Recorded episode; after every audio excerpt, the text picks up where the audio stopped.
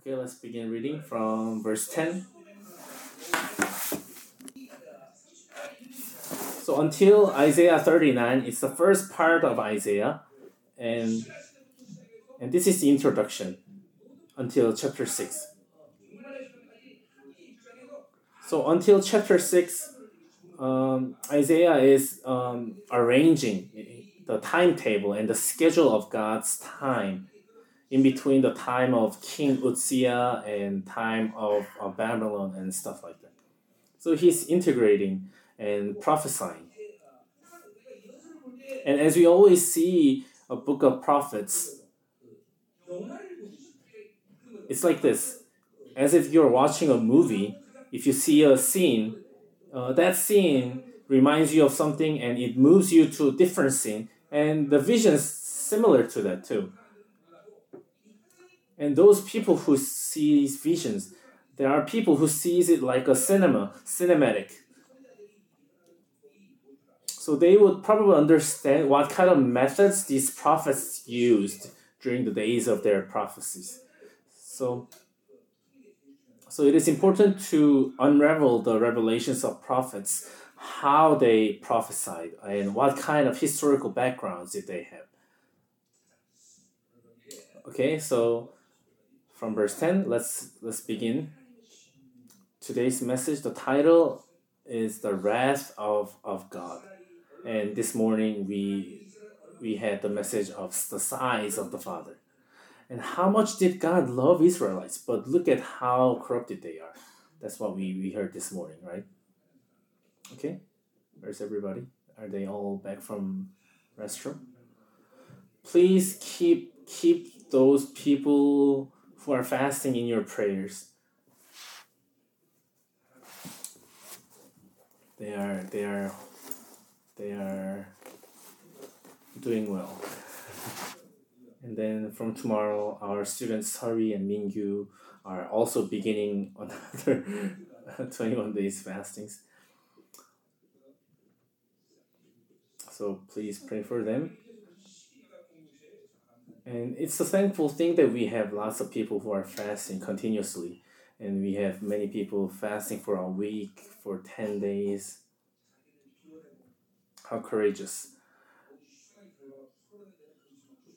And there's nothing more um, effective than fasting to, to destroy the chains of the wickedness and darkness. And from 2024, God will um, open us another uh, different different prophets in our in our prophecies in our in our church, and and he will unravel lots of secrets on, according to his timetable, and it's actually not a secret because darkness will accelerate and we will see lots of um, natural disasters taking places all around the world. And i believe south korea will also face different um, different natural disasters too and until now, uh, um, whenever South Korea ex- went through went through uh, typhoons, Siheung, our city Siheung, um, were was safe safe from it. But I believe this year we might we might be able to go through different natural disasters and receive some kind of damages. And if if necessary, I will unravel more prophecies through through this conference. But let's let us finish chapter one tonight at least. Okay, so so first, Israel. How how corrupted were, were they? We saw that this morning. And from verse 10, from verse 10, God is beginning to become angry to toward them. So so from verse 10 to 15, he's he's angry at the corruption of the worship of Israel. So there's not not many churches who emphasize the worship more than us. But why is this worship so important? The reason why Israel received the wrath of God is because of their corruption of worship. But why is this worship so important? So let's look at them. And at the end time, two clear evidences of remnants are uh, um, uh, securing the worship and securing the truth. So, so the worship, worship is one of the most um, clear evidence of the remnants. And, and prayer also comes with the worship. If your worship is corrupted, your prayer also will be corrupted. And truth is the same. If you do not have the truth, the worship will naturally corrupt too. One of many reasons why we are lifting up the true worship to God is because we secure this truth with our life. And and and you guys all know what the glory of the worship is. Ever since the beginning of this church, God began this church with his revival. And from 2003 we experienced this revival and and and through that revival we experienced this glory of worship and all the members of our community have have this this DNA that has been inscribed this glory of worship. But Israel, because they their worship was corrupted, so that's why they are receiving the wrath of God. So from verse 10, they are receiving the accusation of God. God is accusing them. So we saw this picture of a trial in verse 2, but that picture is continuing here too.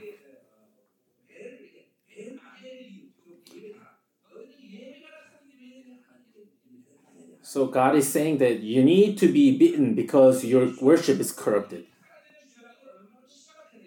And how how serious was this corruption? That that God is even calling them rulers of Sodom. Their corruption was too too wicked that God is even calling them as Sodom. And in the history of the world, Sodom was the most corrupted city, and God is even calling them as Sodom. So, so Sodom is connected to immorality. So all, so all this worshiping idolatry were connected to immorality. So, so this issue of immorality was also taking place in Israel. That's why God is calling Israel as Sodom too. So here, the rulers of Sodom is referring to the leaders of Israel. Listen to the instruction of our God. And every time when we heard the message of a uh, book of prophets, we hear this many times. Israel are the ones who needs to hear the word of God. Because you are Israel, you have to hear the word of God. And if you are a child of God and if if you are Israel, the most important thing in your spirituality is listening to the voice of the Lord. And because we are in the new season, and normally, um, everybody has has deceptions. Unless you're 100% emptied and 100% filled with the Holy Spirit, you have some parts in you that are deceived and just like Second Corinthians, uh, through that deceptions, the, the glory of God is being blocked by that deception. So all your key of victory, keys of victory, will be given to you after your ear of listening to God's voice is opened. So when you open your ears to hear the voice of the Lord, your heart will begin to um, cultivate itself to to um, have the heart of God in you. So the clear evidence that your spirituality is good and sound is whether you're hearing the voice of the Lord. But if you have this deception and if you allow the deceptions to keep deceive the voice of the Lord in you, then then you cannot hear His voice so those people who are deceived, they only hear the, the voice that they want to hear. And if you do not live by the Holy Spirit, that's what happens to you. And according to uh, human anthropology, uh, through the corruption of nous, you cannot see the glory of gospel and you cannot hear the voice of God 100%. And because you cannot hear the voice of God, because you cannot see that glory, your spirituality will never grow. Why? Because in our relationship with God, what's the most important uh, concept? That is that we are in the new covenantal relationship. So when you receive blessing and when you receive grace, it's not that you receive something new and you realize something new, but it is meeting the word that is indwelling in you. And, and we will see that tomorrow in chapter 2 it is referring to a prophecy of micah chapter 4 so when kingdom of god when kingdom of god comes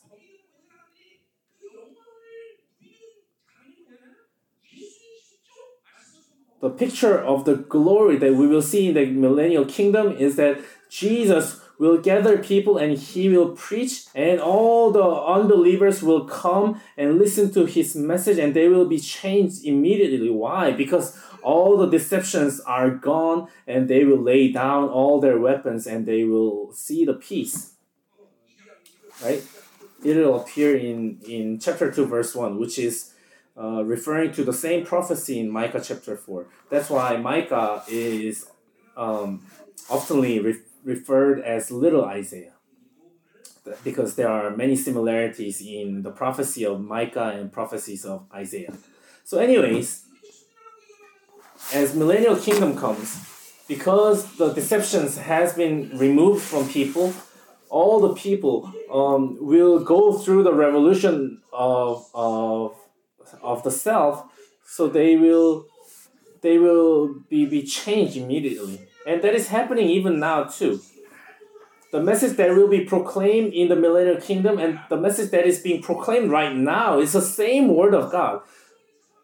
But the but the only difference but the only difference is that our spiritual um, atmosphere is a little tougher, little tougher than the millennial kingdom because we are we are receiving lots of attacks. So, but but but as long as you you reject the voice of the deceptions and and you, as as long as you cultivate yourself and if you give your will to the Lord, then you will experience the same revolution of yourself too.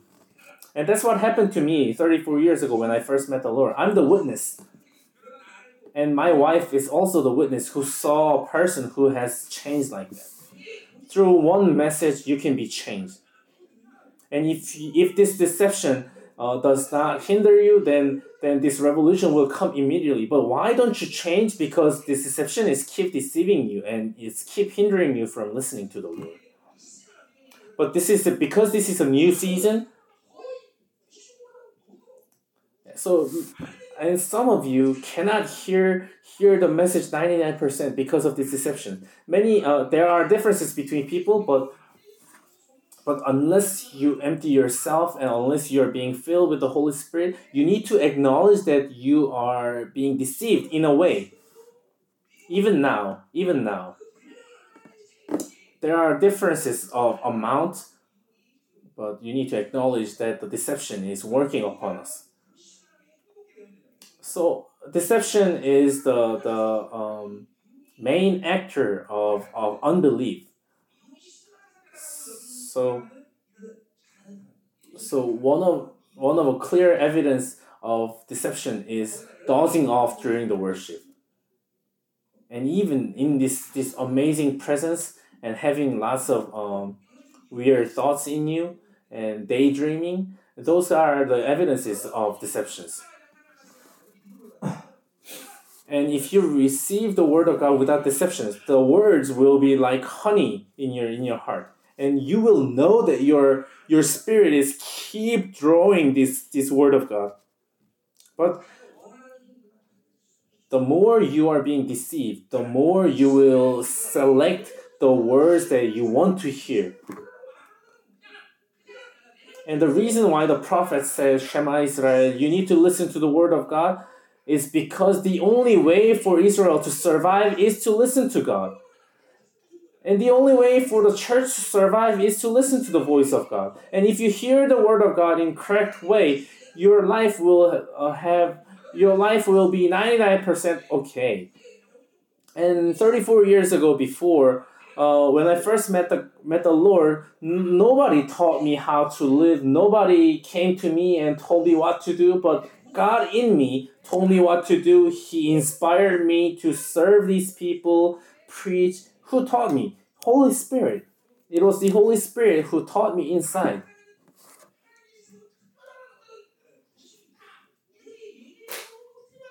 Of course, you can say because I had some kind of special callings that God taught me that way, but those who are under this new covenant, they are the they they must live like me too. Why? Because when you are when you were born again, God's word came to indwell in you, and that word will will move in you, and that word will tell you what to do. So if you believe that you are a new covenantal being, you need to be able to live like that. At least, at least the word that I'm preaching, the word that I'm preaching must uh, meet your word that is indwelling in you. And it will, it will uh, um, reflect all the darkness in you, just like Book of Hebrews, and it will uh, um, bring out those darknesses and, and, and remove those darknesses.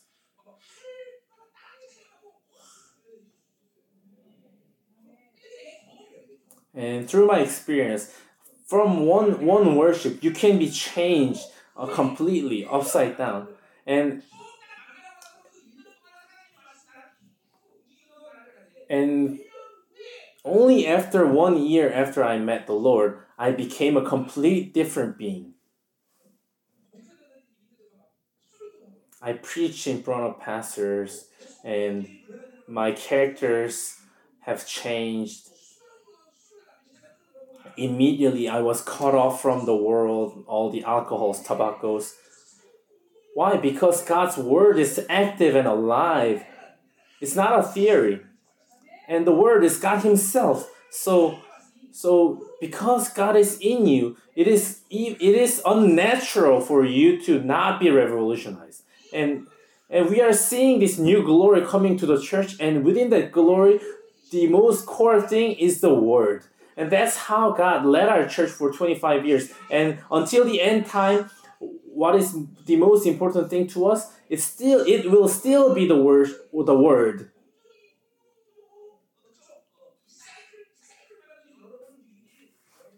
And you will experience how how much that word will revolutionize you. And you will you need to experience what it means for God's word to move in you and change you. You need to understand oh this is how god is destroying my experiences and my own thoughts. And of course i believe that you you've gone through this kind of procedures during during conferences and during different worships and as you hear the message and you experience that word coming into you and, and meet the word in you and it, it changes you and tonight it's the same as as this as this message of Isaiah meets the truth in you, God will do amazing things in you. So the most important thing in your spirituality is to listen to the voice of the Lord. So the failure of Israel came from where? From not listening, from not listening the voice of the Lord. So if the true system is not being established, you cannot lift up the glorious worship before you. Why? Because those who worship must worship the Lord in spirit and in truth.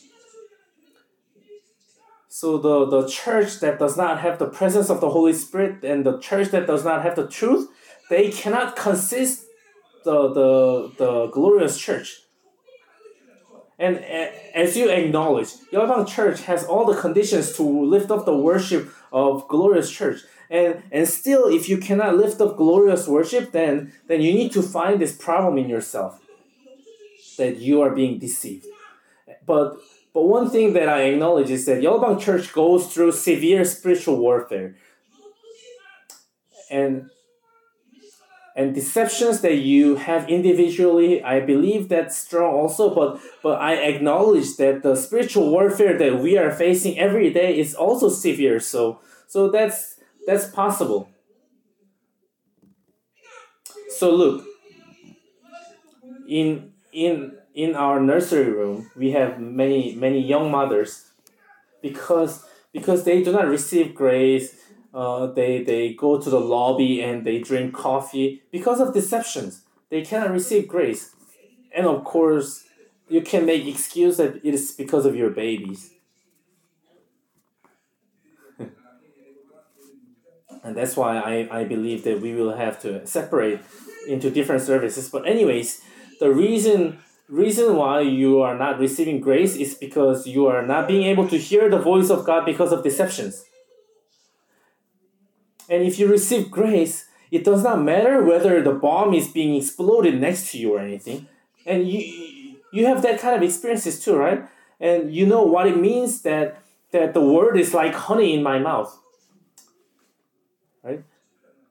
And in, in the males males conference, we saw these these these grown up men, big men crying, crying and tearing up, listening to the message of God. And it's not a shameful thing. I, I heard a rumor that Deacon Shin in Malaysia was like that. No? Oh, never mind. So, so all our church members, I believe all of you have some kind of experiences like that. You know how to, uh, what it means and what it feels to receive the message without deception. So do not, do not consider deception or the attacks of the enemy as a as a normal thing so you need to acknowledge. And the normal normal picture should be like drawing the grace and being soaked into the word. So so that this word will meet the truth inside of you and it will run run freely. And as, as this word moves freely in you and it will activate your spiritual nerves and but but there might be there might be some some dark sources in you that hinders this word to move freely word from moving freely and it will be painful to you. And it's a natural thing. But if it does not meet any hindrances then it will be be happy and it will be free. And and our sisters our sisters probably understand this right? Before you give birth to a child um, these babies move in your womb right and it and this baby spins around in your womb, right? And and and if the term gets shorter and shorter, if baby moves quicker and quicker, and it'll be more painful like that, right? And I understand it because I have six children.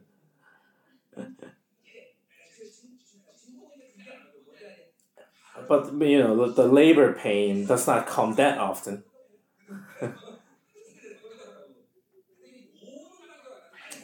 So if you have the labor pain um, taking place every five minutes, then then you have to go quickly to to the hospital. So if you miss the timing, then you might give birth to a child in in in the car on the way to hospital, just like just like Pastor Kangashin.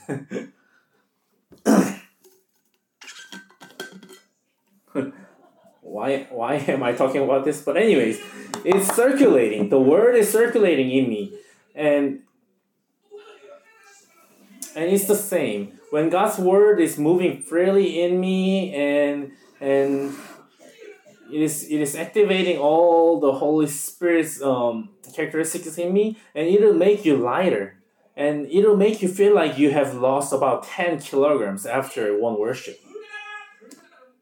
but if you find any hindrance of the word moving freely in you, then you should feel the pain. That's why we need to have deliverance in the worship. So that's how you should examine yourself whether you are receiving the word in the right way or not.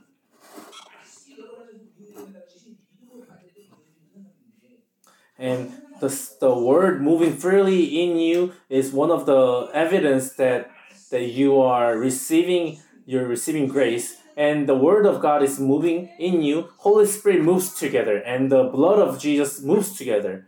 That's why that's why we talk about this dynamics of the the triune god in in first john. So that's why that's why your spirituality can change immediately after one worship if you receive God's word in a true way, after one year, you will be completely revolutionized. So, so all the sources that God used to create us is His word. So if you read the if you read the book of Isaiah, if you receive the message of Habakkuk, it will it all the characters that that's in that those books will come to you, and it will be your characters. That's why, that's why, that's the blessings of those people who receive the word in faith. If you if you put yourself all into the word and if you concentrate and that that word will be your character And before I met the Lord, I was not a wise person.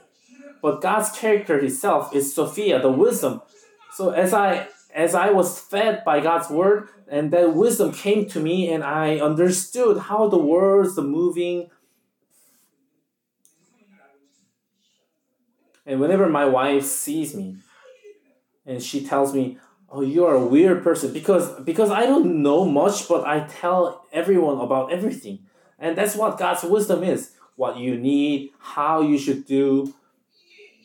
I can give advice to anybody because because God's word rules all all the world.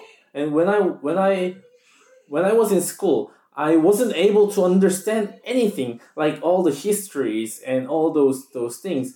But now I understand them all. Why? Because I received God's wisdom. But this is not limited to me. And you, you need to know, you need to know that whenever you receive characters of God, it will all happen to you too. Okay, let's continue. And because Israel didn't didn't receive, receive God's word, that's that's why they were corrupted. So verse 10, listen to the instruction of our God. So God does not just simply begin by message of judgment. God gave them the word of uh, encouragement, God gave them encouragement, God they gave them comfort. But because they refused the words, now the only word that they have to listen is the message of judgment.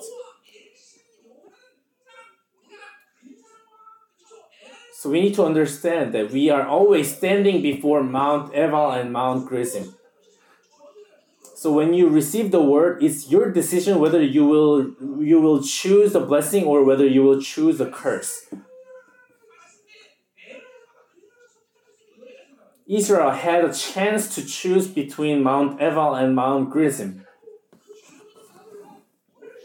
So every time when Israelites heard the message of God, if they have chose to return to the Lord, then they probably did not have to listen to the message of judgment now.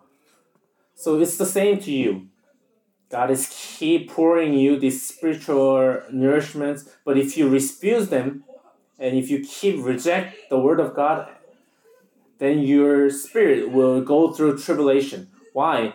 Because men are created to, to receive God's word and and when you keep continue to reject God's word, then your spirit will be be um, will lack all the, the nourishments and, and and those those elements to survive. So that's why it will go through hardships and tribulations. That's how important to receive the word of God. It's 99% of spirituality, listening to voice of God. So I always emphasize you need to listen to the voice of God, whether you're a pastor, whether you're an elder, no matter who you are, if you do not res- listen to the word of God, then you are over. So I always told the pastors, you should not listen to the message of God in order to preach. So to me, it's a thing. I do not eat the word in order to preach. I always eat the word in order to repent, in order to meet the Lord. And then I meditate on the word in order to preach. And now I don't have to do like that. But in the process of, of preaching, I activate I activate God's word. So for an example, if I'm preaching this certain book, then I, I activate this message in me. And what does that mean? It means that I go I I keep I keep um, activate this in me, all this revelation and all these these practices in life. So that's what takes me the most time, not not writing down the script. So back in the days when I when I decide where to preach, I at least read the text message for sixty times. but now I don't do like that. because God characterized it to me. But but in the beginning, God trained me like that. But not because God wants me to preach. And, and it should apply to you too. God's word should should circulate in you in God's revelation and God's anointing. That's how your characteristic should be changed. And and just like our students, if you memorize the Bible verses, then it's even better. Memorizing is not simply just putting the information in your head. So more specifically, more specifically, you should you should call it as meditation, uh, meditating and and as this word is circulating in you, it touches all the darknesses and wounds, and it will heal heal all those those spots as it circulates in you. But because you skip that process, because you did not go through that process, even after 30 years of your life in the church, you still you still cannot deal with your own wounds, own own bindings, own hardships. So so more precisely speaking, you have not been trained. I'm not talking about the quiet time in, in the world. The meditating is different. So, for example, if you ate an apple, then apple will go into your stomach and and it will it will be digested through through this digestive acid and and it'll be like a dough in your in your stomach. And and the the and the apple will be uh, dissolved dissolved like a fog. And then it will be absorbed in in different parts of body as nutrients. So look just like that because because the nutrients are, is the life of the flesh that's why it is circulating. And just like that that's just like that god's word as it enters into you it will be it will be circulating in you. That's what's happening in your spirit too. It is keep circulating so so that's how this life is is affecting all your characters just like apple is making you healthy as it, it is being digested in you, uh, God's word will strengthen you as it is being digested in your spirit. If you and, and if you have went through through a right procedure in Yeolbang Church, you will know this instinctively. And also, and that's how God has made the system of this church going through the cell group, going through different worships and conferences. So all this through all this procedure, this word must be characterized in you, but but the reason why it has been characterized is because of this deception. But in 2024, all these deceptions must be removed from you. So so just like it has been written in the Bible, those who have ears listen to the voice of the Holy Spirit. And this word must be become life in you. then you will see yourself how how quickly the this word is changing you in you and you will be surprised and it took me only one year all the structures of the, the sermons that i preached has been established within that one year and and after that one year i've been just just what i have done is just adding the body and adding those those um how amazing. As I live with God, there are, are thousands and thousands of reasons why I cannot be corrupted. But one of them, as I just remember the grace that I received from God, I cannot reject Him. I cannot refuse Him and deny Him. And I know how God has changed me. And it is, it is not limited to you. I mean, me, me, me. it is not still it's still not late we are still not late and i've been emphasizing to you 25 years receive the word by faith receive the word by faith and even now if you eat the word by if you eat the word by your brain then it will only become information and it, it will be a religion you have to listen and receive the message of god as life not as information so let's continue. You people of Gomorrah, it's the same. It's the same story. From verse 11, uh, from verse 11, what happens? From verse 11 to 14, Isaiah is talking about the corruption of the worship. Verse 11. the multitude of your sacrifices, what are they to me, says the Lord.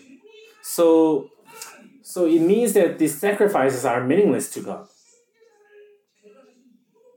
And originally, what's the reason that God made a law for Israelites to, to lift up the sacrifice offering?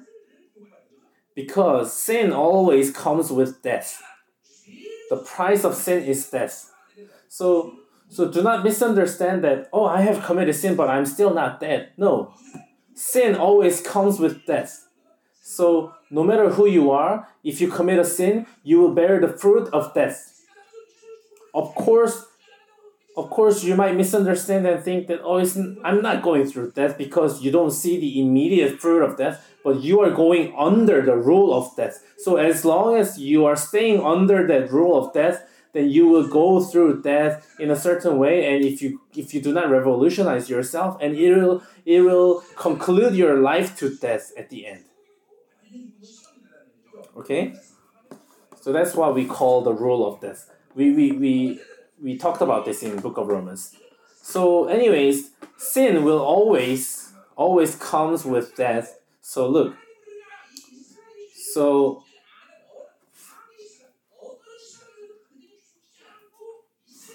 So whenever God, whenever Israel commits sins, God needs to solve that issue of sin uh, through His grace. So what did he what did He make? He made this animal sacrifice. Actually, this is a symbol of, of Jesus in, in the Old Testament. But but in the Old Testament, we understand that this is just uh, postponing the judgment of, of God's judgment. But to pagans, they did not have any any ways to postpone or solve the issue of sin. So so it was a clear distinct between them. So even now it's the same. If you do not solve this issue of sin, um, even though you are moving freely, it, it means it means that you are still under under the death. So Jesus dying for us as we meditate upon it more and more, we need to understand what kind of a grace, tremendous grace it is. So when we say God loves us, it's not a simple emotion, but it comes with this life. And one of many reasons that, that children must be thankful that to their, their parents is that is that the parents are the ones who gave life to these children. And it's same to the to, to our relationship with God. When God said that He loves us, it does not simply mean that He loves us emotionally, but it means that He gave us His life. Not a simple life, but an eternal life. And because of this eternal life, we can have this eternal relationship with Him. And because we have this relationship with this eternal being, that means that He is ruling us with this eternal characteristic because he's omnipotent, I am being omnipotent. It all happens. It all takes place within this eternal relationship with him. So it all begins with his love, his life that he gave to us. So that's why we we we can endlessly give thanks to the Lord. So the reason why God made this animal sacrifice is because God wanted to to have a way for Israelites to solve their issue of sin in order to postpone and delay their judgment. So it's all under God's grace. Principle of God's grace. So Israelites must understand that, oh, I was the one who needed to die, but but this animal died on behalf of me, and they need to have this contrite and humble heart, and they need to come before the Lord to this sacrifice. And in our terminology, what does that mean? this, this, these people who comes before the Lord with the sacrifice must come with this penitent heart, with this heart of repentance. So I described this picture to you, right? In the Old Testament, um, the one who brings sacrifice must uh, drag or bring this animal before the priest, and they need to um, say three times that I'm a sinner, I'm a sinner, I'm a sinner. Then then then the priest will kill that animal, and and they need to have this contrite heart before God, then what happens? Then and and they will see uh, the, the work of God's life taking place, that God will take the life of animal instead of me. But because Israelites were were corrupted by these these worldly um, characteristics and this idolatry, uh, they begin to um, adopt these influences of, of other tribes in land of Canaan. Because these other tribes in Canaan, whenever they worship Baal, they their their goal was to ask for their their um, their richness, their their you know crops to be to be prosperous. But how fearful when when a church becomes a religion, they will be like that too. Oh, in this Sunday, I will give God a good good offering. Lord, protect me and make me rich. It's the same. If church becomes a religion, it'll be like the same corrupted idolatry worship that took place 2000 years ago in land of canaan. So in your worship if you lose all your your um, joyful heart happiness and this repentance and humble heart in your worship then it means that it is becoming religious. You need to have at least two things. One one, you need to be filled with this joy that your righteousness has been solved, and, and one or the another, that you need to have this contrite heart before the Lord that you you need to be be uh, forgiven God before God. So you need to know how dangerous it is to lose this contrite heart. That's why I always tell the pastors that um, of course, being a pastor is so glorious, but but the reason why Malachi and all the other prophets says that being a priest is is not easy is because it is so easy for the pastors to be religious. And you have to go before the Lord with this this penitent and uh, contrite heart, but but if you lose it, you will be religion.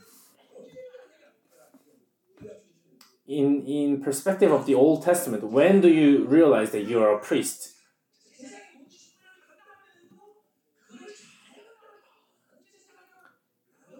Not when not when you you go through all the procedure of of the sacrifice, but but in the day of great atonement.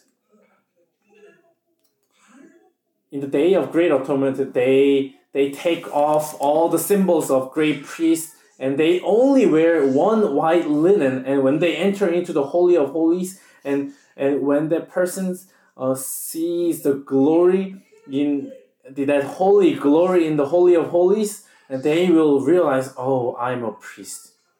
So if the pastor does not does not take clothes uh, take off their clothes and and examine themselves whether they are before god's holiness then then they will be corrupted. And you are the same. You you are all called as royal priests, so you need to all take off your dirty clothes clothes and you need to examine yourself before the holiness of God that your spirit is alive or not.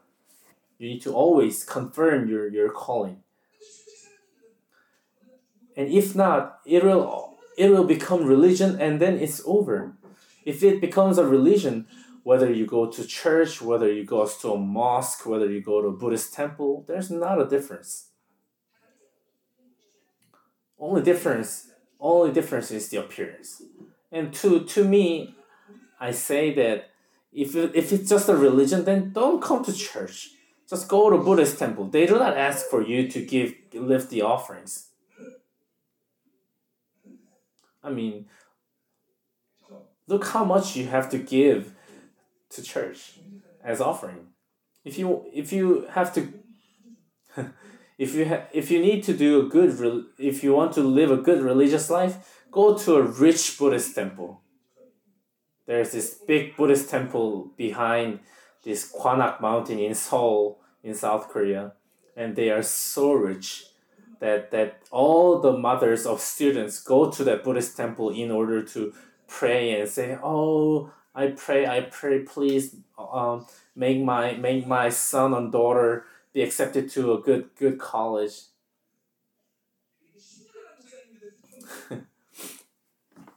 I'll introduce you to that kind of good Buddhist temples. Anyways, so just like that, worships worship was corrupted and they were imitating all these traditions of the pagans. And why is this worship so important? It's because the worship reflects all the levels of spirituality in the church. Whether the worship finishes in, in God's presence and if you see the level or, or the status of that worship, then you will be able to see the level of the church.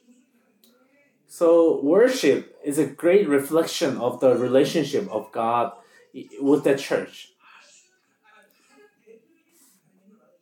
So yeah, worship is one of the greatest reflections that you can see.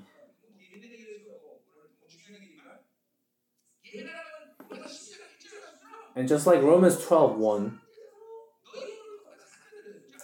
um, Paul said that lift up your, your body as a as a holy living worship.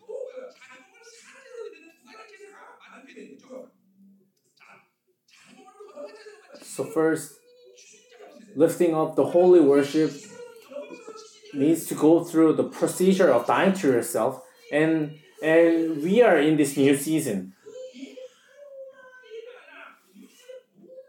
our church members must understand that worship does not just end in that one day, but we need to live whole week um, for the worship.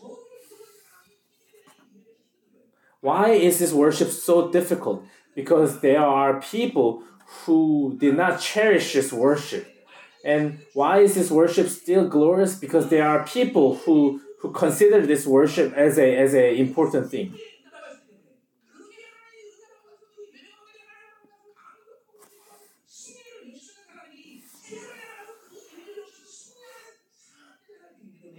Mm. and because of those people who who became victorious in their life and who prepared themselves for this worship that's why this worship is glorious and that that accelerates all the um, glory and holiness in the church. So so within the week we should all live in this in this worship mode. So how should you lift up your your flesh to the Lord as a as a holy sacrifice, and and also you should lift up your life as a living sacrifice to God.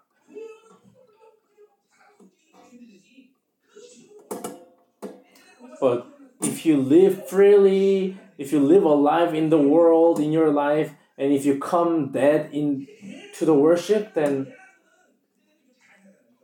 then is the, the conclusion is natural. So in, in Korea, back in the days when when when people butchered the dogs in South Korea, they used to beat the dog really hard. And they they scorched the dog. So he's describing the picture of this this this um, killing the dog. But anyways, during during the week, if you are being attacked by the enemies, if you are being bitten, and still still alive, coming to the worship, you'll be like this half dead, half dead dogs that is walking around. I mean, I can see see you like that spiritually.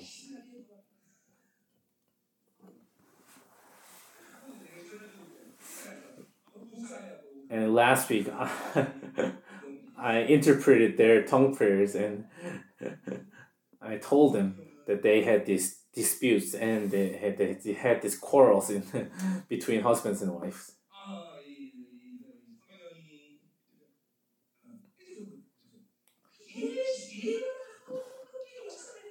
Whenever whenever it's close to the worship, these enemies are attacking more severe and severe.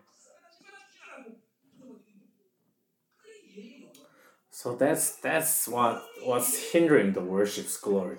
So before you come to the worship, you need to confirm that you are coming to the worship as a dead sacrifice.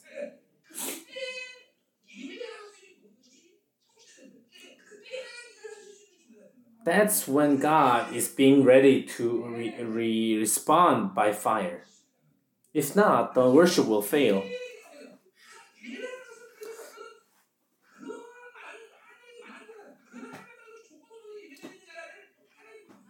So God will meet those people who worship the Lord under that condition. So worship is not a light thing. Of course, you will meet the Lord in your prayer, but most fundamental channel that you can meet God is through the worship. I mean, imagine a person is meeting God for 52 weeks. Imagine how much that person's life will change. Just imagine that person is meeting the president for 52 weeks so conversely, apply that to yourself. So it's it's it's saying that you are not meeting him in a correct way. So so always you need to push yourself until you meet him. So if you're not meeting him in the worship, it's not a worship, it's just a show. So if you disguise yourself as a holy person without meeting God, then that's no meaning. So in the worship, you need to meet God. So if you fail the worship, you will never be victorious in your life. If you are victorious in your life, it means that you are victorious in your worship. So it is all connected directly.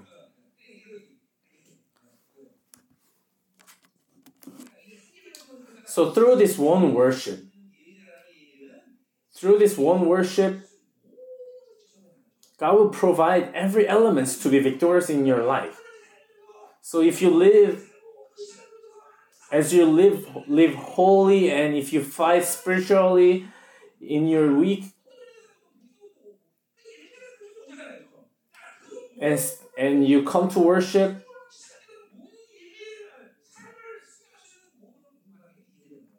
then God will provide all the elements to be victorious in your life. So that's why I say that without being victorious in your worship, you will never be victorious in your life. Because God will give you all the authority, power to be victorious in your life. And without receiving that kind of grace, how would you pray in your life? How would you minister in your life? So there are people who have these dark circle, circles in their life because of the religion. So the core uh, um, hindrance of enemy is is hindering you from listening to the voice of God.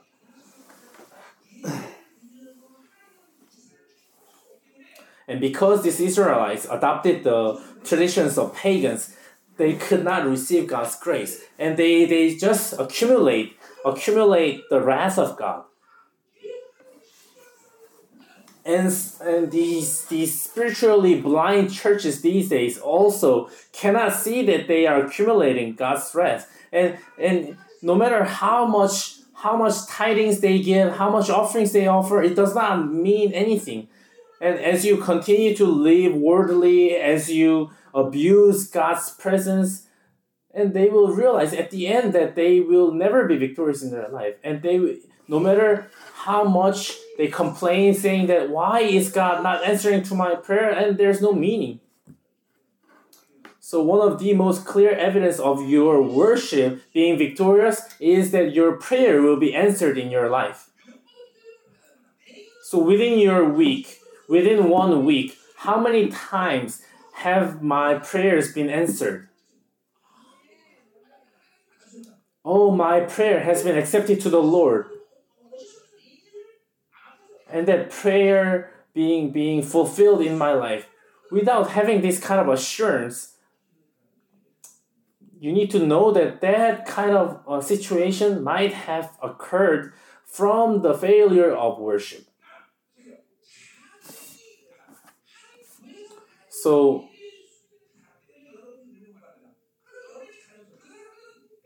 So if you cannot receive grace because of the corruption of the worship of the church, then you might have not you might have no um uh, uh what's it called?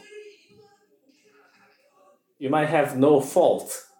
If your own church does not have anointing, no presence, then it's a benefit for you to live immediately but let's say let's say all the conditions and situation is all perfect to meet god and if you still cannot meet God in the worship, then what's the problem? You need to find the problem in yourself. So you need to come to the worship meeting all the conditions to meet God.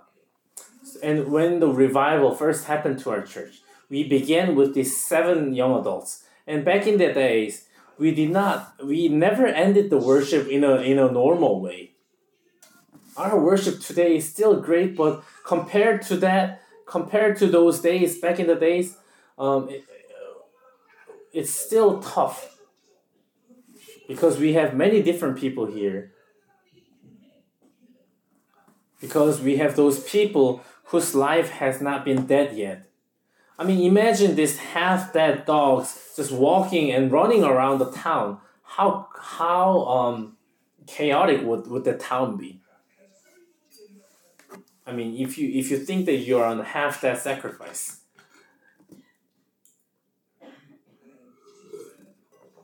in this new year, in this upcoming new year, this is a season that this glorious worship will take place to your life. You need to desire. Please keep this in mind. Oh, I should not be uh, half that sacrifice running around the town. You need to receive God's righteousness completely and die. Be dead. So the more Israelites uh, lifted up their worship, the more they accumulate God's wrath. Verse 11 I, the, I have more than enough burnt offerings of rams and the fat of fattened animals. So because these these Israelites worship God in in uh, pagan ways, so they could not receive God's righteousness. So because they are lifting up this worship of sins, how how angry would God be? I have no pleasure in the blood of bulls and lambs and goats. Little different from Malachi, in Malachi, Israelites uh, offered offered um, very pitiful um, sacrifices, but here Israelites offered the best of best sacrifices.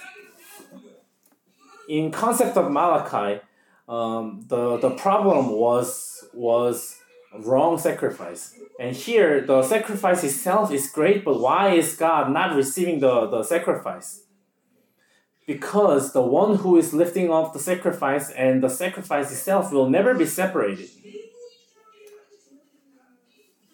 So the more important thing is who is lifting up this sacrifice. In perspective of sacrifice, the sacrifice of Isaiah is, is great, it's the best. But but because the one who is lifting up the sacrifice lost the holiness, it just becomes an action. You have orchestra, you have 30 floors of a building. But if you lost your holiness, if you lose your holiness, God will never receive his glory. But conversely, and also on the other hand, you you lift off the sacrifice of a a um uh, what's it called? A very bad offering. And that's that's the Malachi's offering. What's the problem?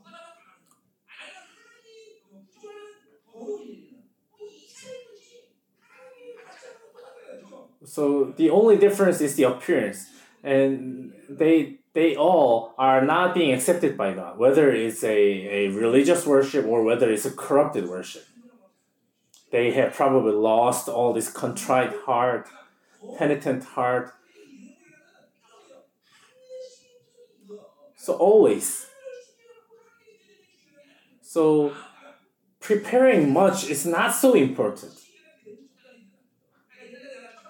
And of course, if you prepare a lot before the Lord in the right way, probably your heart will be right too. So back in the days when I prepared when I prepared the Sunday offerings, I always I always uh, withdrew withdrew the new money from from the bank and I put put those money I put those cash between my my Bible and I even iron them.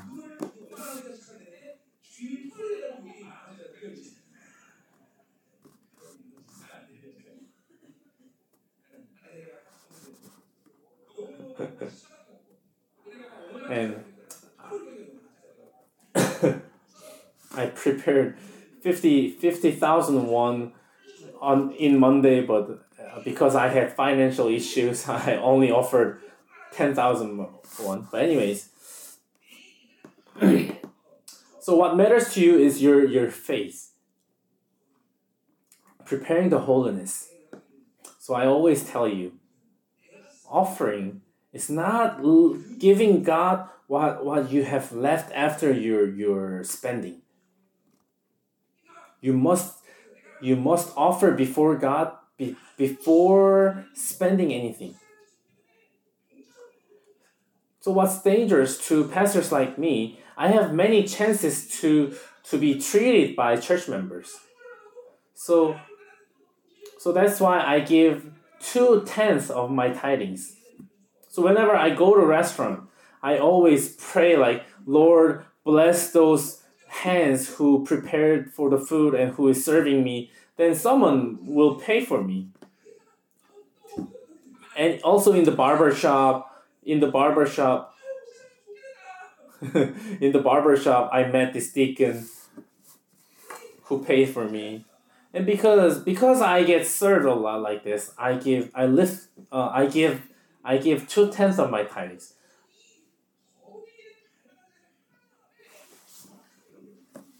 So if you have um, yearning for the holiness, you will naturally offer God the best things. And so you will not be like opening opening your wallet and say, "Oh, let's see how much I have." No, you will never be like that.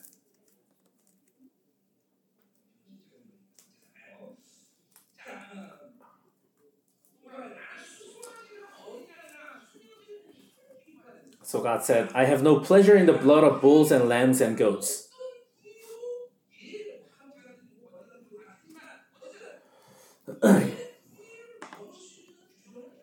and God made these laws that that that uh, Israelites can be fed in every cuts of the meat, but God prohibited God prohibited Israelites from drinking the blood. Why? Because uh, blood and the fat. Because because blood uh, reflects life and fat reflects the aroma that is being lifted up to God. So, so these are holy things that are being given before God. So n- nobody, even the priest, cannot touch them.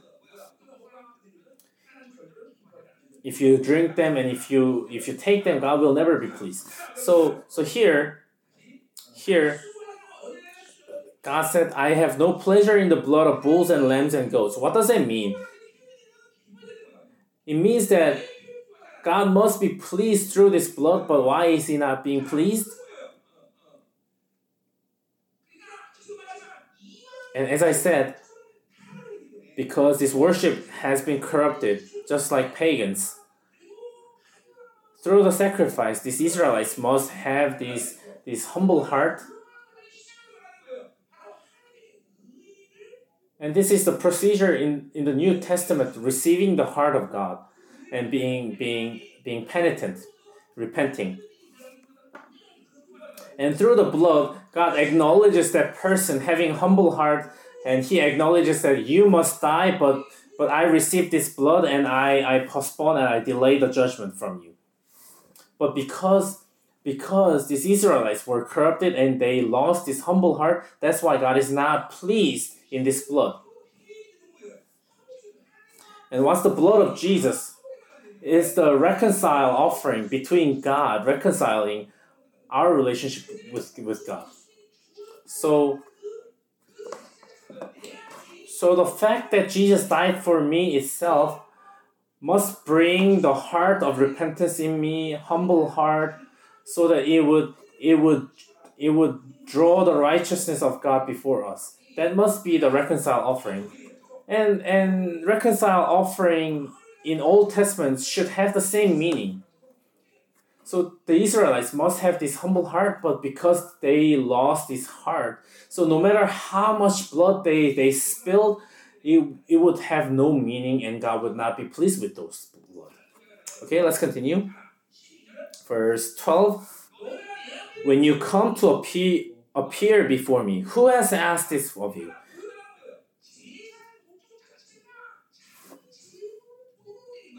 So the purpose purpose of Israelites offering was to to show to appeal something to God.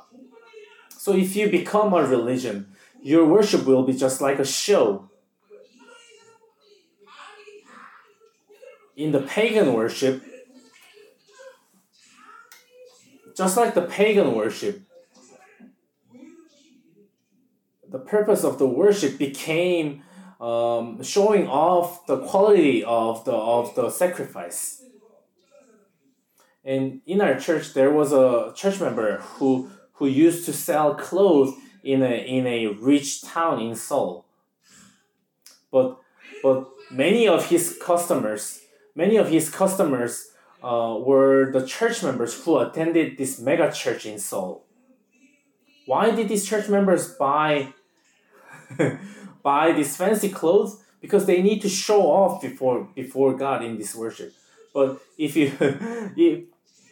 if, you if you want to be successful clothing store, then you should you should sell these sportswear and these comfort uh, pajamas before our church.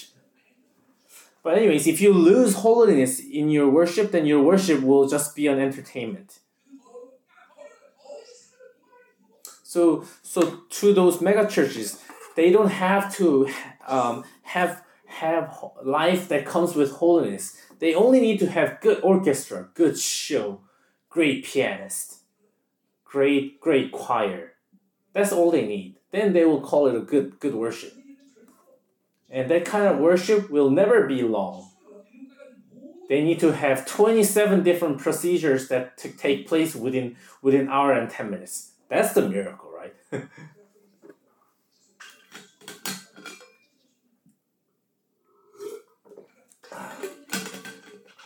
Finishing 27 procedures within one hour and 10 minutes. So if, if, if, the, if the elder if the elder prays a little longer than he's supposed to pray, then he will be he will be cut off. He, he will be he will be fired. only message they should include in their prayer is praising their head senior pastor. And the sermon will be finished within 20 minutes. in 20 minutes, we cannot even finish introductions. okay, so the Lord said, When you come to appear before me, who has asked this of you, this trampling of my courts? So in the Old Testaments, you need to go at least before this um, this sacrifice place.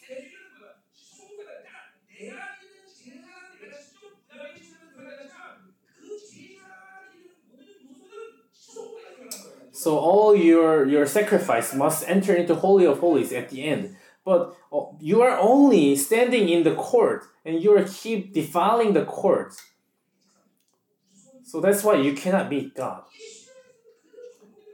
You need to understand that this is applying exactly the same in New Testament too. Through Jesus Christ, God opened the Holy of Holies before you in order to enter freely, but you need to examine yourself whether you are entering into the Holy of Holies every day or whether you are just, just trampling the course. It's a completely different story.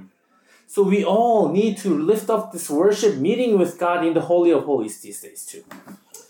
Verse 13 Stop bringing me, uh, stop bringing meaningless offerings.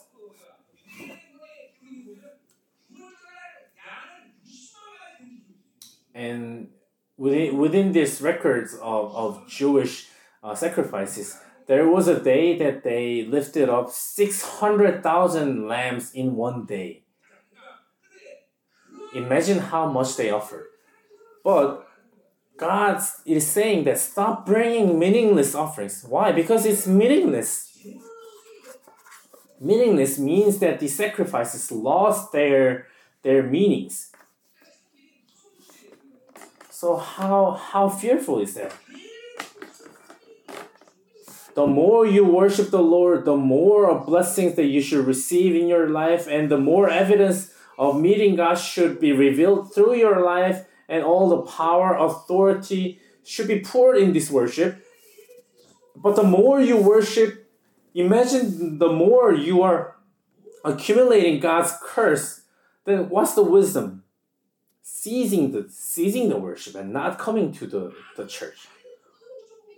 Or or being revolutionized completely and, and lift up the right worship. So, living by God, you cannot do something um, haphazardly.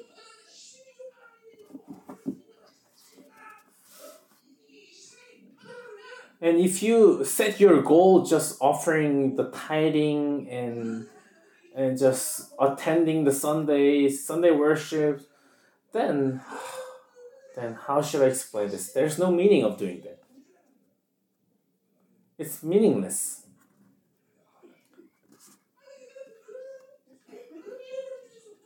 So the more you offer your offering like that, the more God's curse you're you're storing in your life. That's how crucial not being able to lifting up the worship to the Lord.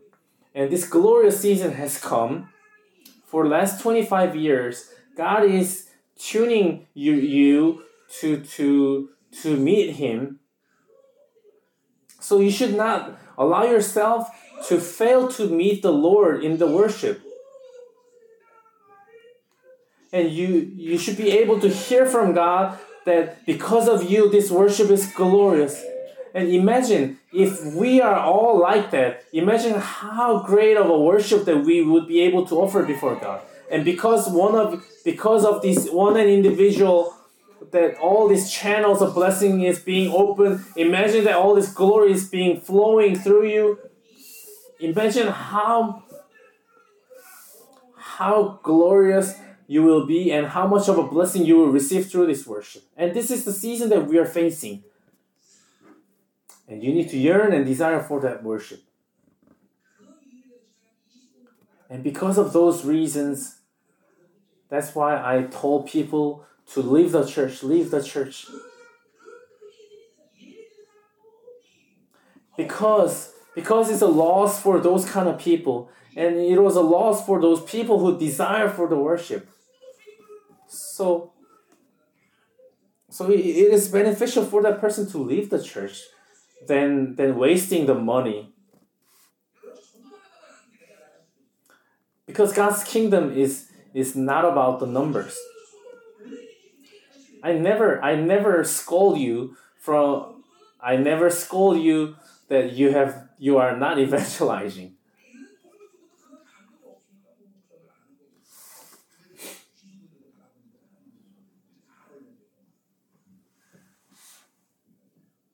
I'm just amazed at you not evangelizing much. But anyways, anyways, what's important is that in us,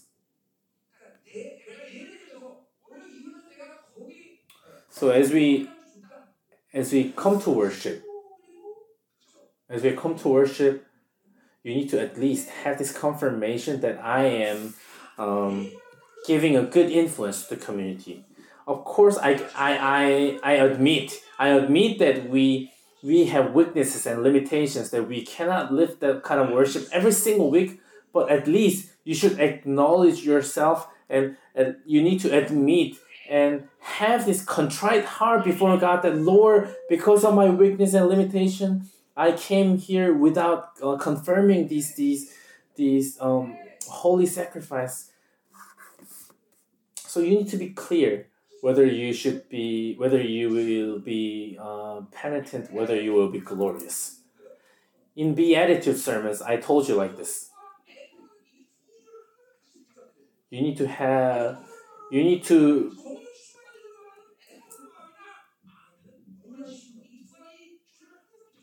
you need to hold on to contrite heart and the meek heart at the same time. So those ones who are living by the Holy Spirit, they need to be either one or one or the another. Okay, so God is saying, do not bring meaningless offerings. Your incense is detestable to me. So this incense is something that is being placed before the Holy of Holies. Uh, on your left, there is lampstand. On your right, there is this, this uh, bread table. And before that, you have this incense. This is one of the main job that this high priest must do. And this and this incense that is appearing in verse 13 is this incense that is being burned in day of great atonement. What's the reason why this incense is being burned? In order to prevent the high priest um, from dying, you burn this incense to make smoke in order for that priest from seeing the Lord directly. But God is saying that I'm considering it detestable.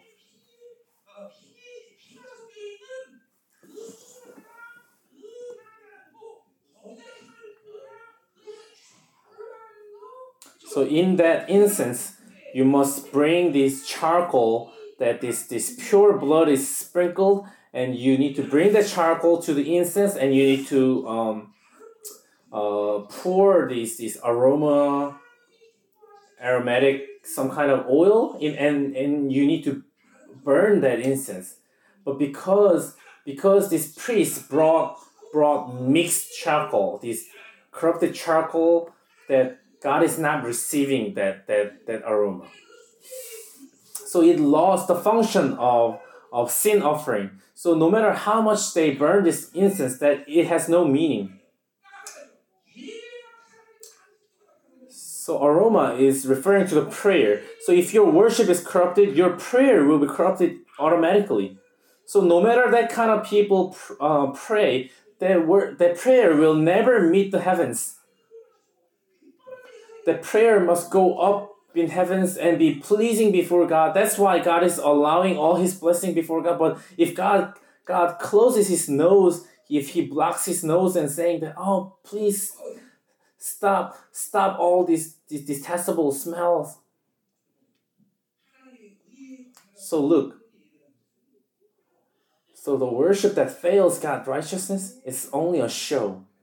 As we meet as we goes into 2024 once again this is something that we always emphasize. We always we need to dream for this glorious worship. Not just few people but all the community members must all enter into this glorious worship so that god will pour his blessings and all his grace limitlessly just like Hebrews 10:22, the congregations of heaven will, will come down and embrace the church. And in that kind of worship, there is no limitation of God. To those kind of worshipers, God will never spare anything. God will not spare his glory to those kind of worshipers. 2024. In order to be separated from the world, the most important thing is the worship. We need to desire, we need to dream and look forward for this glorious worship. Amen. Victory of the worship is victory of life. Those who are victorious in worship will never be a loser in, in the life. God will guarantee this, and I myself will guarantee it too. The ones who are meeting God uh, 52 weeks in, in a year will, will always be victorious. And I say, surely the ones who fail the worship will always fail the life. Surely. Okay, let's continue.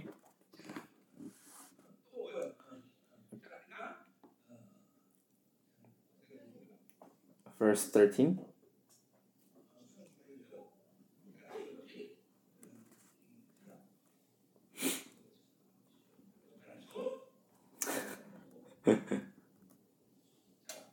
it's only verse 13.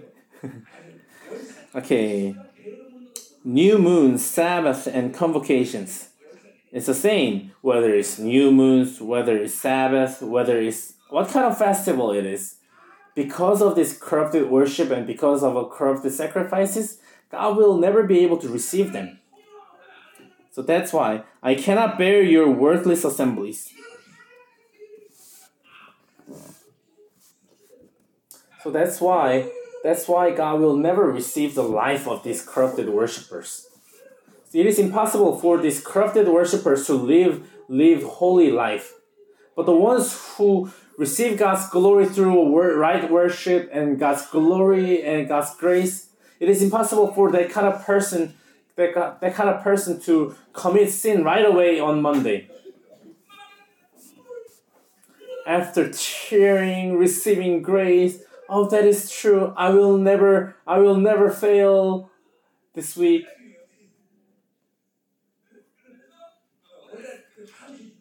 And then that kind of person will not commit sin immediately on monday. It'll influence you at least until wednesday or thursday or so. So your corrupted worship will will create wickedness. This is a law. This is an order Okay, let's continue. Verse 14.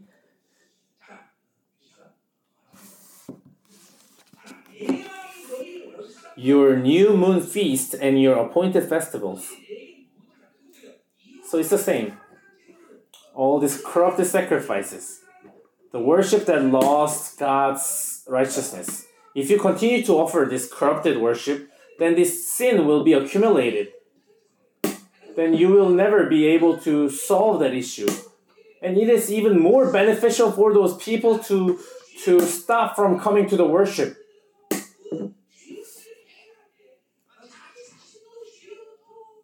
And as you as you get rid of all these issues of sin through the worship and in your life the sin will have have influence no more but but because you failed that, that's why it is being accumulating in you.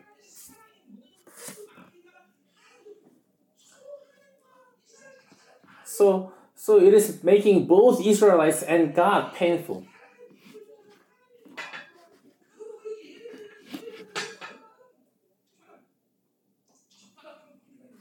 And and look how how much of a devastated relationship this corrupted worship is creating between God and Israelites. But but the right relationship, look what, what it does. It it builds relationship between God, it builds intimacy before between God. And what's happening in the worship? You restore you restore the relationship between God and your prayer will be restored so you cannot say that, oh, I am intimate between God while you're failing the worship. No, it's impossible. Only the ones who are having the right worship before God, you will have right relationship with God. And this year, what's our slogan? We are being cut off from Babylon. And in order to be cut off from Babylon, you, you need to be a worshiper that is being pleasing that is being pleased to God. So missionary, minister, service, and worshippers. We need to be, be correct in those four jobs. So we all need to be worshippers. I'm looking forward. I'm really looking forward. I'm looking forward for this this worship that all our community members lifting up true worship before God and how ex- um, how explosive and how amazing it will be. And there's nothing impossible to God, right? So I'm expecting lots of things that God will pour to us as we lift up the true worship. Oh, His authorities, His blessings, wisdom. Okay, let's continue. So So that's why God is hating all these festivals. Because it is becoming a burden.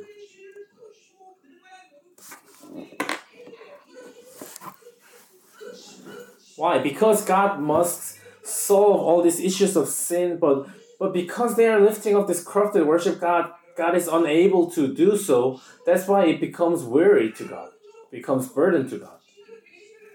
In in 120th Psalm, who is he? Hundred something.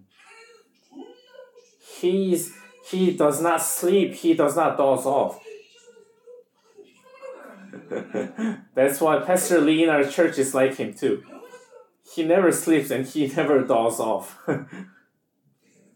hey, what a great man. But God is like him.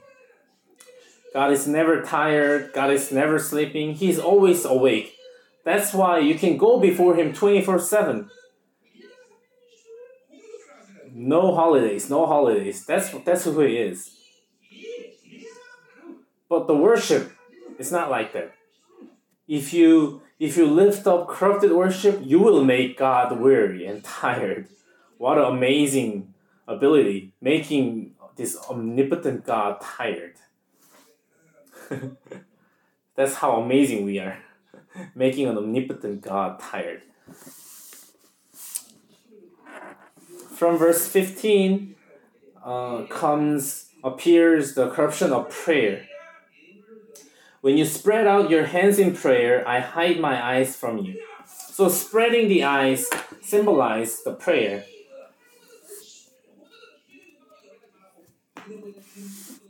So in prayer there are many elements. In worship there are many elements. Your God's power, authority, God's promise. So through the worship, God provides all those. Especially, what is prayer? Prayer is about relationship between God. And through the worship, if you have right relationship with God, and through the worship, you are being able to build good relationship between God. But if you lose this intimacy in the worship, you will you won't be able to go before God. So the corruption of the worship will naturally bring the corruption of prayer. And if you fail the worship, then then in the week, in that week, unless you unless unless you went through a tremendous um, procedure of your repentance, your prayer would would just end at religion. So that's why God is saying that when you spread out your hands in prayer, I hide my eyes from you. Who is Israel? Israel is an apple of God's eyes. That's how sensitive God is looking to Israel. So as I said this morning, when when when a child of God is praying, it's not a it's not a religion. It's not a simple action. It's it's a very important element in, in our relationship between God.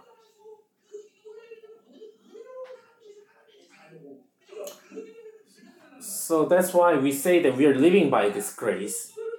And through this prayer, when we think of our relationship between God, God never considers our prayer lightly because because our prayer is an official request as a royal child. So whatever whatever we pray, God will never say, "Oh, nonsense." No, please stop your joke. No, He doesn't stand like that. And As long as you are a child of God, as long as you have your identity confirmed as a child of God, God will never consider your prayer lightly. Never once in my life with God, God never told me that, hey, do not pray like that. I have never heard from God that, hey, I will not respond like this. God never told me that, hey, it's not my will.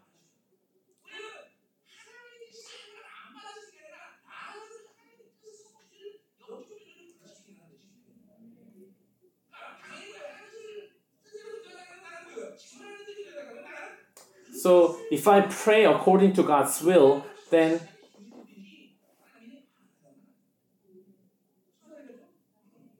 uh, if I if I don't pray out of God's will, um, God will change me in order for me to be tuned into God's will, and He will never say that, hey, you are not praying according to my will directly like that. So you need to know how tremendous beings God is thinking of you. So God will never react to you lightly. And if not, I mean, God did not did not have to give all this amazing dignity to you. And God is always prepared to respond to you.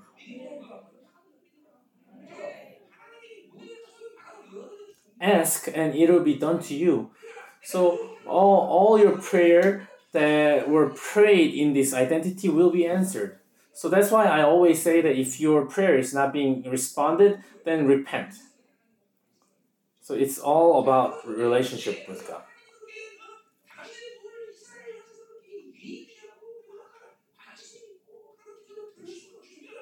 So God is already always ready to to set his eyes toward Israelites, but but he's closing his eyes. It's impossible. It means that his relationship with the Israelites is broken. So even when you offer many prayers, I am not listening. So when God says that He is not listening to your prayer, it means that your relationship is, with, is over and your worship is corrupted. Israel, a nation as a Israel as a nation must hear God's word, and under that truth, um, they must offer the sacrifice. Then God will apply His righteousness to Israelites, and God will God will be pleased with all the sacrifices, and He will give give out all his names to Israelites, and through that name and authority, God will hear all the prayers, and God will always um, concentrate to, to the Israelites. But all this procedure is being broken. So it does not simply end that God not listening to the prayer. It means that all this relationship between God and Israel has been fallen down. So I always say, do not consider uh, it lightly, not being able to pray.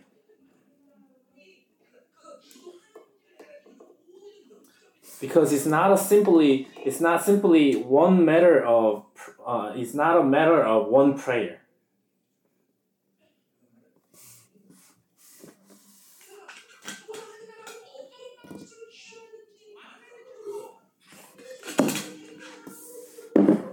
So if you see your prayer not being answered, um, out of all things, you need to solve that first. If you if you fail to prayer, but if you still insist to to live your own way of life, then you will die. And then when you die, you will fail in your worship, and then and you will see see your death at the end. So so when you see your prayer failing, you need to do something at least. You need to take an action.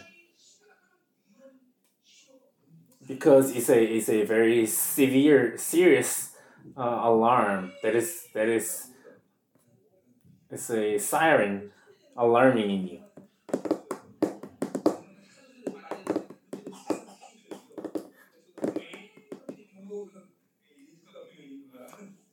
So when you hear this kind of alarm you you need to be be alert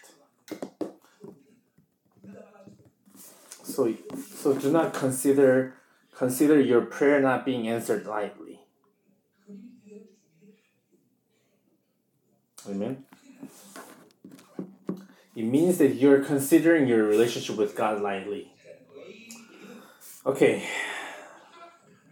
Your hands are full of blood. And this blood is not referring to the precious blood.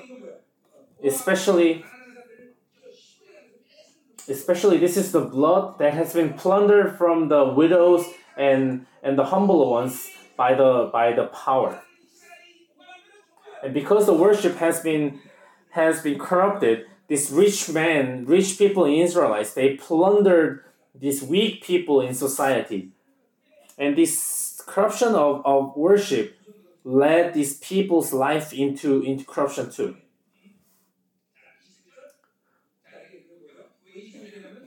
Uh, let's jump to verse 21. because we need to see the image of, of corrupted life. See how the faithful city, uh, Jerusalem, Israel, was a faithful city, but but now now they no longer live love God alone. So now they become like a prostitute. Just like a prostitute, they are following uh, following after different idols. She once was full of justice. In Israel, there were only trials that were filled with God's righteousness, uh, Zedek and Mishpat. But instead of instead of looking after the widows and the, the weak the, the weak, they they now kill them and they, they now plunder them. And now it became a kingdom of animals which live according to the authorities of the power, not by God's righteousness. So look,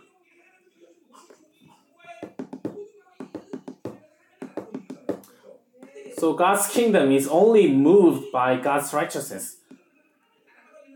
But through this corrupted worship, God's kingdom does not move, but your own kingdom and your own benefit will move. So, so what you produce through this corrupted worship is all all um, making different tribes of, of pagans who worship the strength and power. And what they say is that, oh, in order to uh, offer more tidings, I have to go out and plunder more people. This is all conclusion of corrupted worship. So, out of all things, we must confirm whether we are meeting God in our worship. Even now, whether we are in, in a deep deep repentance or, or whether we are in a great reverence before God.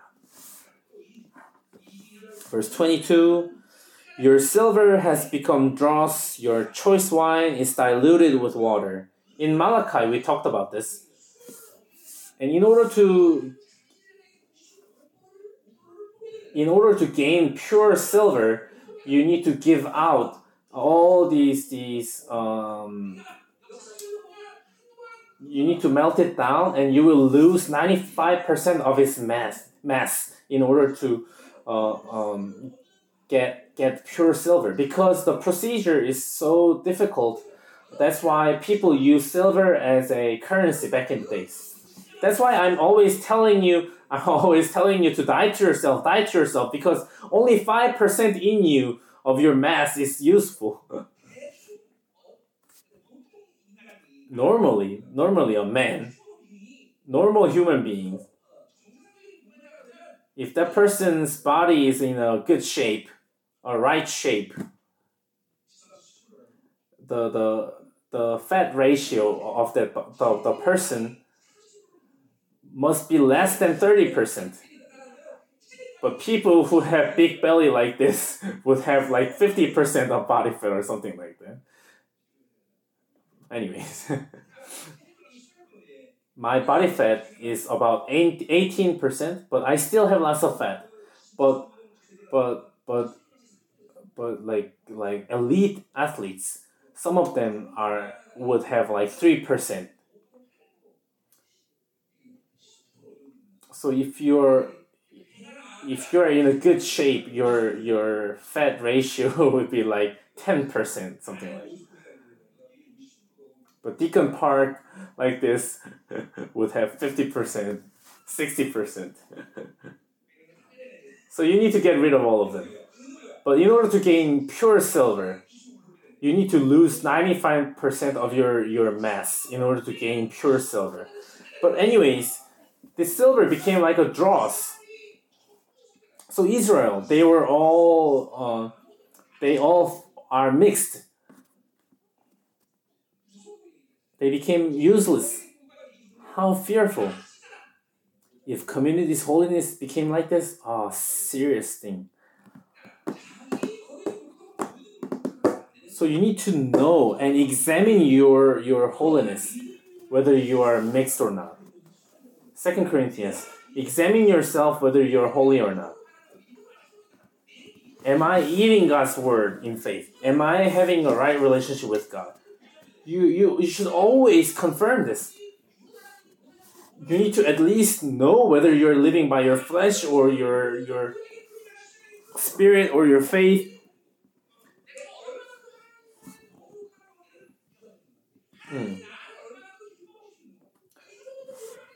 So you need to know, even tonight, silver becoming dross, it means that there's nothing that is useful in, in Israelites. There's nobody who can become a standard of holiness in Israel. What a tragedy. Not being holy, but, but building a nice building, filling all these fancy things in the church. No, it's over. God is not there. Right? That's what God is saying here choice wine being diluted with water. And those of you who have have drunk alcohol back in the days, you understand this, right? If if if an alcohol is is being diluted with water, you cannot drink that, right? So choice wine diluted with water, God will spit it out. Just like um, Laodicea church.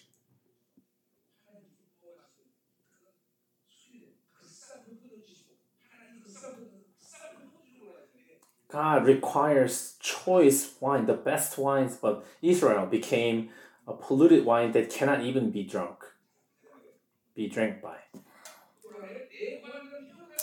Um, your rulers are rebels, partners with thieves. Verse 23.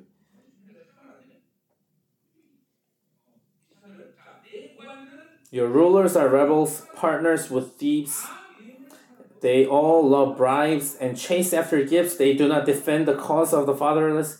And this is the same story continuing. Zedek.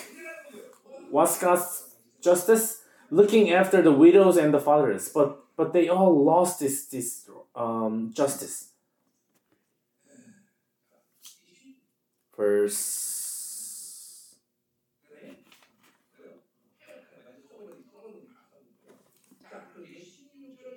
Okay, let's re- return back to verse 16. Wash and make yourselves clean. Take your evil deeds out of my sight.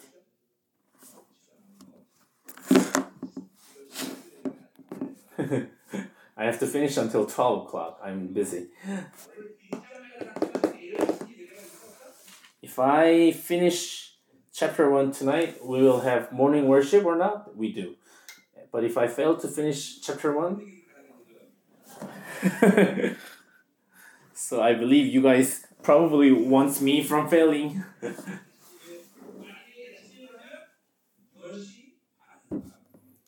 if we are to have morning worship um, tomorrow morning, we will gather at 10.30, but, but if we do not have morning worship, then we will not. So when you come up here to get receive impartation, just pick just pick one one um you know one card one one message card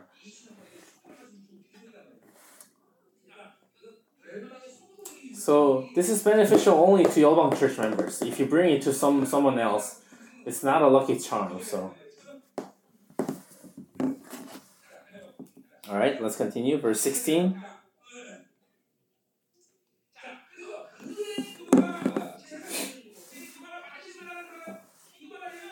In order for their prayer and their sacrifice to be to be right, uh, what do they have to do? This is message of uh, restoration. So so they need to repent. So in, in the Old Testament, they had this law of cleansing. So that's why God said, wash and make yourselves clean. So you're in your body, from your heart, blood circulates, and just like just like that, our, we, we need to all um, cleanse ourselves daily through repentance. And as you repent, the power of the blood and God's word will continue to cleanse you. And I told you that the word as as the word circulates in you if there's any hindrance you should feel pain right and this all should be the procedure of yourself being cleansed and from the day of your salvation and until until the day that you see the returning of jesus you will become a live being just like that as you live holy spirit must move the blood of jesus and and and this water keep running in you in order to cleanse you. And you should not stop him. You need to keep allow him from working in you. You need to accept him. That's why God made this Holy Spirit, blood and water to indwell in you. But if you deny it,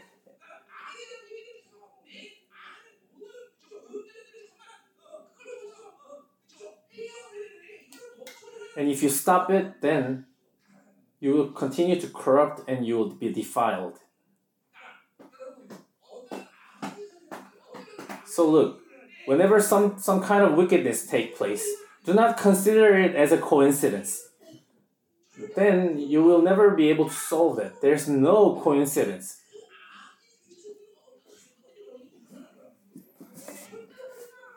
So, so whenever this thing is happening, if you are being sensitive to the Holy Spirit, it's not like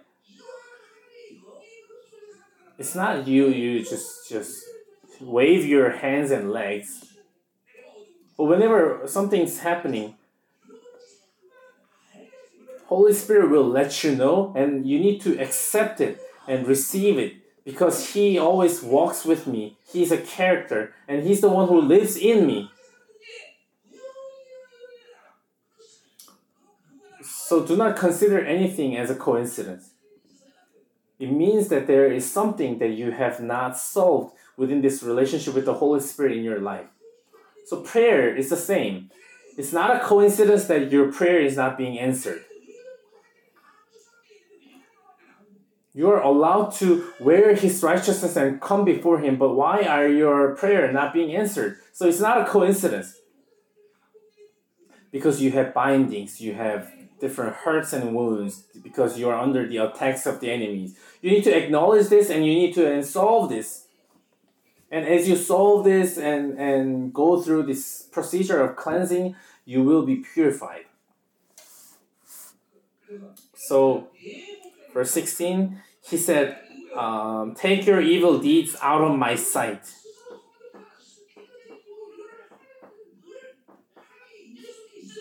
So my sight means that you need to continue to indwell under his presence. As you live with him, as you live with him and as this relationship is being more intimate and intimate, you will know that you are living with this presence. So you will be painful if you are away from this presence.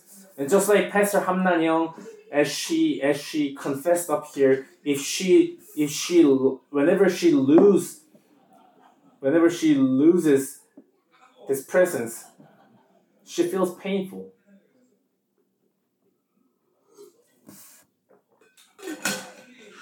Pastor Hamnanyong, you gained some weight. But anyways, she confessed, right? Because she lost the presence, she felt the pain. It's a great secret that she realized. So if you lose your presence, you feel painful. But unfortunately, there are many of you who would not feel painful even if you lose the presence, right? You will you you would not even consider it as something something dangerous, right? And even there are some people who don't even understand what the presence is. Right? then I mean what's how should we explain it? Anyways. So being poor is not a shameful thing, but but but not being not understanding um, the presence that's that's shameful thing. Okay? So then then what happens? God said, Stop doing wrong. When you repent before God's sight, your your existence uh, creates your your action So if so because you repent you have repented before God, you, you give up on your wrongdoings. So always what matters to us is the relationship between God. And as we see in Gospel of John, you you provide good from from good and you provide evil from evil. Verse 17 Learn to do right, seek justice, defend the oppressed, take up the cause of the fatherless, plead the cause of the widow. That's why um, that's why Zedekiah keep appearing here. Verse 18.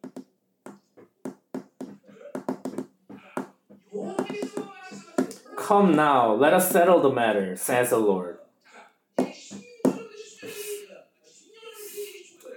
So verse 16 and 17 is requesting for for a true repentance, but verse 18 is a little bit different, but it is also asking for the repentance. It's invitation of God. So we can say that God is keep calling us. He is God who is keep inviting. Whenever He is giving us good things, He is inviting us wherever He is keep asking for us to repent, He is keep inviting us. And in a way, the agony of the Holy Spirit can be can be expressed as God's invitation too. He's keep calling you. So as He calls you, you should be able to come before Him. In the Old Testament, the only way that can, that a sinner can go before God was the sin offering, but but in the New Testament, we can go before Him always.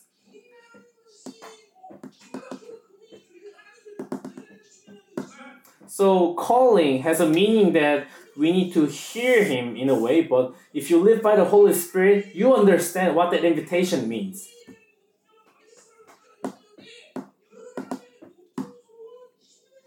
If you fail to maintain the righteousness, you understand this painful status of your spirit, of Holy Spirit sighing you, and then then you should you should be able to stay in this calm status and and hear the invitation of the Holy Spirit. That's when you should uh, kneel down before God. Then that's when the blood works, and that's when the water moves. That's a life with the Holy Spirit, and and if you're still trying to live out of your own way of life, then that's what the harden. Uh, that's when you are getting hardened.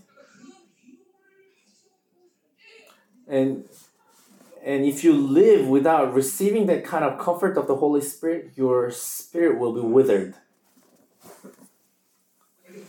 Verse verse 18. God's keep inviting. Come now, let us settle the matter. God is not saying, oh, let us calculate who has done good and who has done bad. No, what he's saying that I'll just think about whether I can forgive you or not. And even God is, even though, even though God is uh, prophesying all His judgments through the prophets, but before He is even prophesying the judgment, God already prepared His forgiveness.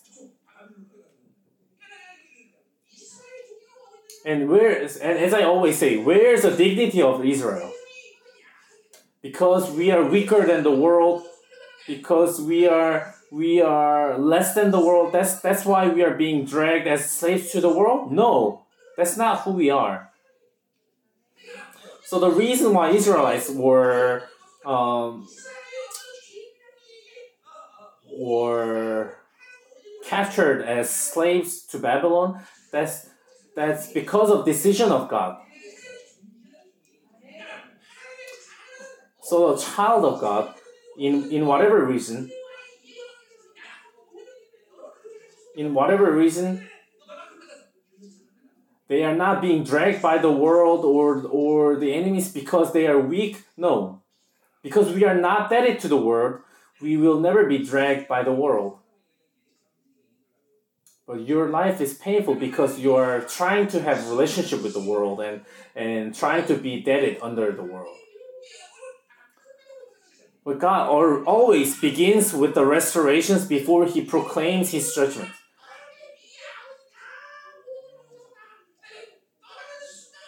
The moment when the prodigal son left his house, the father already already prepared to, to forgive his son. And whenever whenever his son comes, he was already ready to, to provide the festival to his son. That's the love of God. And we are living with God who is like that. And how can you live like that, right? I feel like I'm in Panama because you're clapping. But whenever you're in Panama, whenever I preach like this, you will just stand up and shout. All right, let's continue.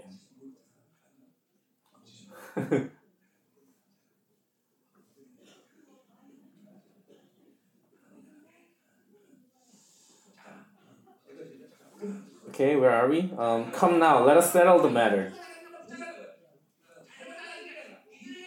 God is not saying that, hey, let's see and calculate whatever uh, mistakes you have made. Though your sins are like scarlet, they shall be as white as snow.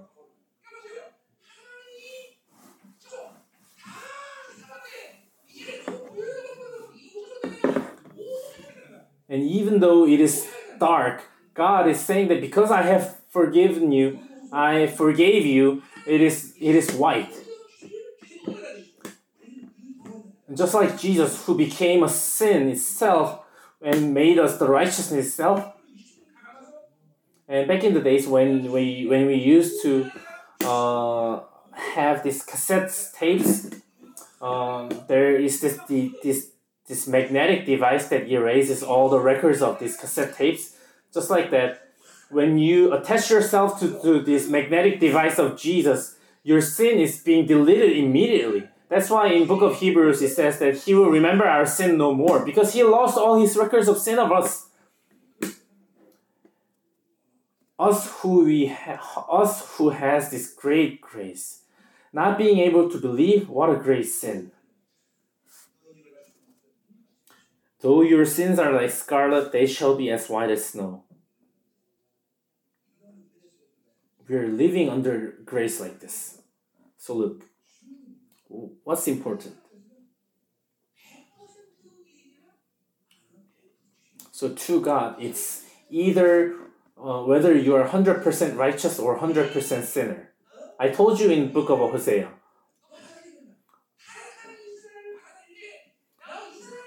When God accepted corrupted Israel, did God accept Israel because he was like, oh, because even though you're corrupted and because you're Israel, I have to accept you? No. Even if you're like Gomer, just like just like a prostitute, when God receives that kind of person, he does not he does not accept that person as a as a mixed uh, being. No, he accepts that person as a pure being. God will never see the sin even though even though you are dark, you're dark as a as a as midnight. If God forgives you, you will be white as snow. So our repentance, our repentance is not for the forgiveness of sin, but but our repentance is for our sanctification. What is our sanctification? Being acknowledged, being acknowledged as a person who has never committed a sin. Hosea accepted Gomer and said, and said, "Oh, even though you have a, you have um, met many men, I will still accept you." No, Gomer, uh, Hosea accepted Gomer as a pure wife. So, so God will never see you as fifty percent righteous, fifty percent sinner. No. So if you see a person like that, then that's the humanism. And because because of that kind of misconception and deception, that's why you have this accusation in your ear. Even though you committed a sin, you will be white as snow.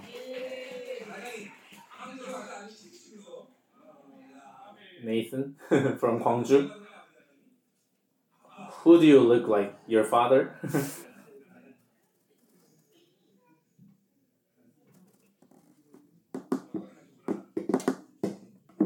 Your your dad told you to jump when you go to your long church.